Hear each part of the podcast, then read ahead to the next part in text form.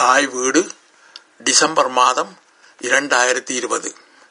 தமிழ் புலமையாளர் வித்வான் கானாவேந்தனார். யாழ்ப்பாண குடா நாட்டிலே இருபதாம் நூற்றாண்டில் வாழ்ந்த மரபுவழி தமிழ் புலமையாளர்களுள் வித்வான் கானா வேந்தனார் குறிப்பிடத்தக்க ஒருவராவார். இவர் கனகசபை பிள்ளை தையல் முத்து இணையருக்கு மகனாக ஆயிரத்தி தொள்ளாயிரத்தி பதினெட்டாம் ஆண்டு நவம்பர் மாதம் ஐந்தாம் தேதி சரவண கிழக்கு வேலனையில் பிறந்தார். இவருக்கு பெற்றோர் வைத்த பெயர் நாகேந்திரம் பிள்ளை.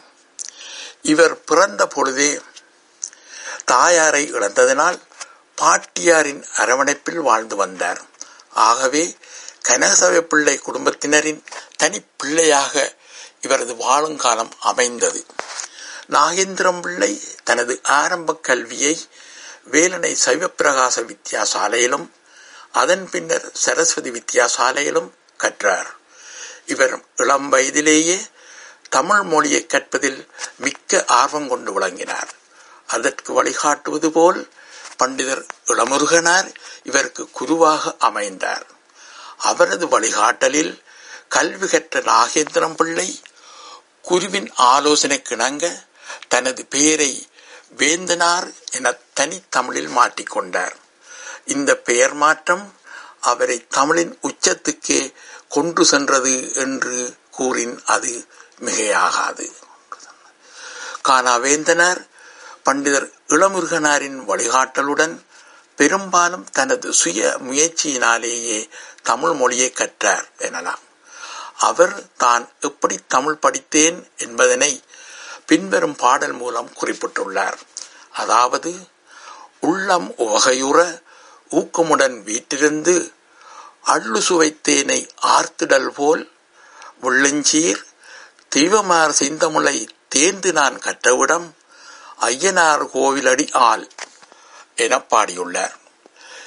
இவர் ஆயிரத்தி தொள்ளாயிரத்தி முப்பத்தி நாலாம் ஆண்டு ஆரிய திராவிட பாஷா விருத்தி சங்கத்தின் பாலபண்டிதர் பரீட்சையிலும் ஆயிரத்தி தொள்ளாயிரத்தி நாற்பத்தி ஓராம் ஆண்டு மதுரை தமிழ்ச் சங்கத்தின் பண்டிதர் பரீட்சையிலும் அதன் பின்னர் சென்னை சைவ சித்தாந்த சமாஜத்தின் சைவ புலவர் பரீட்சையிலும் சித்தியடைந்தார்.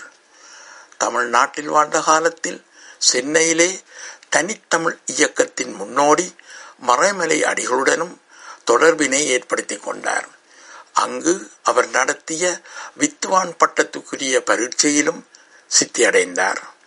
வேந்தனர் தான் படித்துக் கொண்டிருந்த காலத்திலேயே தான் படித்த பாடசாலைகளான சவ்யப்பிரகாச வித்தியாசாலையில் ஆயிரத்தி தொள்ளாயிரத்தி முப்பத்தி நாலாம் ஆண்டு முதல் ஆயிரத்தி தொள்ளாயிரத்தி முப்பத்தி எட்டாம் ஆண்டு வரையும் சரஸ்வதி வித்தியாசாலையில் ஆயிரத்தி தொள்ளாயிரத்தி முப்பத்தி எட்டாம் ஆண்டு முதல் ஆயிரத்தி தொள்ளாயிரத்தி நாற்பத்தி இரண்டாம் ஆண்டு வரையும் ஆசிரியராக பணியாற்றினார். ஆயிரத்தி தொள்ளாயிரத்தி நாற்பத்தி மூன்றாம் ஆண்டு திருநெல்வேலி பரமேஸ்வரா கல்லூரியில் தற்போதைய யாழ் பல்கலைக்கழகம் இணைந்து இரு வருட ஆசிரியர் பயிற்சி நெறியினை பூர்த்தி செய்தார். அப்போது ஆசிரியர் பயிற்சி கல்லூரியின் அதிபராக பணியாற்றியவர் இலங்கையில் முதன் முதல் உளவியல் துறையில் கலாநிதி பட்டம் பெற்ற கு. சிவபிரகாசம் அவர்கள்.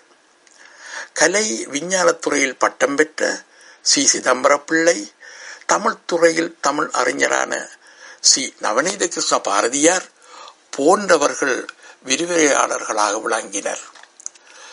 இவர்களின் விரிவுரைகள் வேந்தனாரின் தமிழ் புலமையை மேலும் கூர்மைப்படுத்தின.